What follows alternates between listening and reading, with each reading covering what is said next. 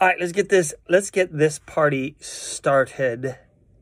I'm David, and this is the Formidable Me channel, and I I'm a big believer in in uh, you know the the way you live your life, your day, and I thought I'd talk a little bit about my day and what it is because I know the difference between the previous years working for started it really started. I really jumped into this with Cirque du Soleil just because I found myself in a situation. Man, I just I came on. I just I went crazy. I had a great time. A lot of drinking and all that. But that life's and all that, right? But that's that's what I'm saying.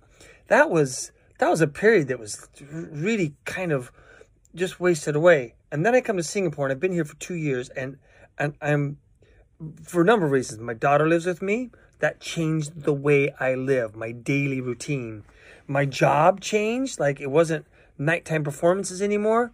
That changed the way I live, and and it worked for me. Right. I'm not saying nights are good or bad. I'm just saying this actually started to all play into kind of a new lifestyle. I I really wanted to be fit and I wanted to start running and I because I, I, wanted to knock down some events I was proud of. That forced me to find the time in my day outside of my job and outside of my daughter. And I was like, okay, well, the only time I can do that is if I get up at, if I get up earlier, right? And and there I saw Hal Elrod wrote uh, the Miracle Morning. Saw an interview with him and his little uh, pattern of what he does in the morning that really make a difference. That come from all the great, all the great minds in time. And then, you know, Robin Sharma's 5 a.m. club, just fantastic. Really, it really made me think about the morning. And, you know, I'm not going to preach a specific time, but I am going to say that I knew that in order to get some of this awesome stuff done for me, you know, I can't take time off a job and I can't take time away from my daughter. So I had to wake up earlier. And I was like, okay, cool. And here's what I'm going to cram in that time. So the mornings became like really important. But those mornings don't happen until you have the night before. So it became really important for me to go to bed the night before because and I wanted it so bad because I really wanted tomorrow morning to happen. This is a cool little mix to be in. Like I'm going to I found myself like saying nah, I can't stay out. I can't stay out tonight. Like, I really want to get home. And I get home. I had more time with Angie in the evenings. And then I'm like, she goes to bed. All right, I go to bed. And then I started getting up at five. And I'm going to wrap this thing up with, because just, just this part, this one little thing made such a big difference in my whole life.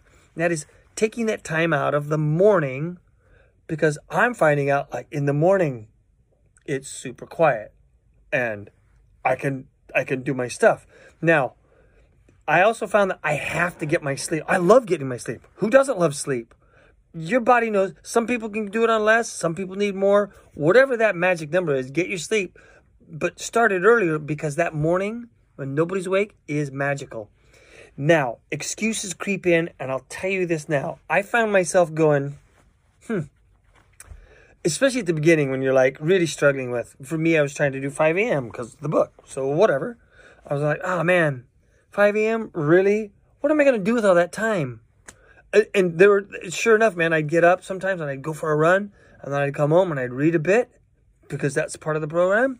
And I, I got into meditation, so I'd take a few minutes, and then I'm like, damn, I got like I have a whole hour before I need to do my what I normally go to work.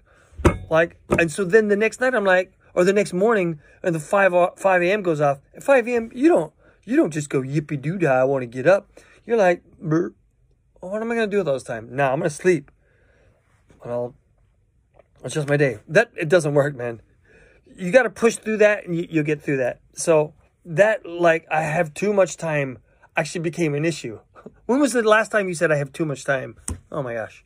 So I did that, and then the um, the other excuse itis thing that really started to like get in my way was cut this part out.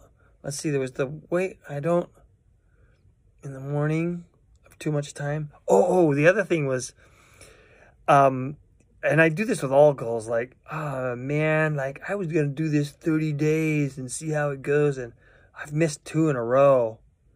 And you know, that's just gonna happen, folks. Like, you don't you don't set up a marathon training and miss runs in there. It's gonna happen. So, like, plan on it. Like, just know it and stop beating yourself up. And don't give up. Don't give up. So that's the thing on lifestyle, man. I just I wanted to share that one little piece of routine.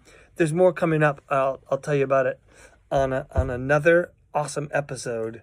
That's a little quick ditty on Formidable Me coaching. This is really fun. I hope it's of some value.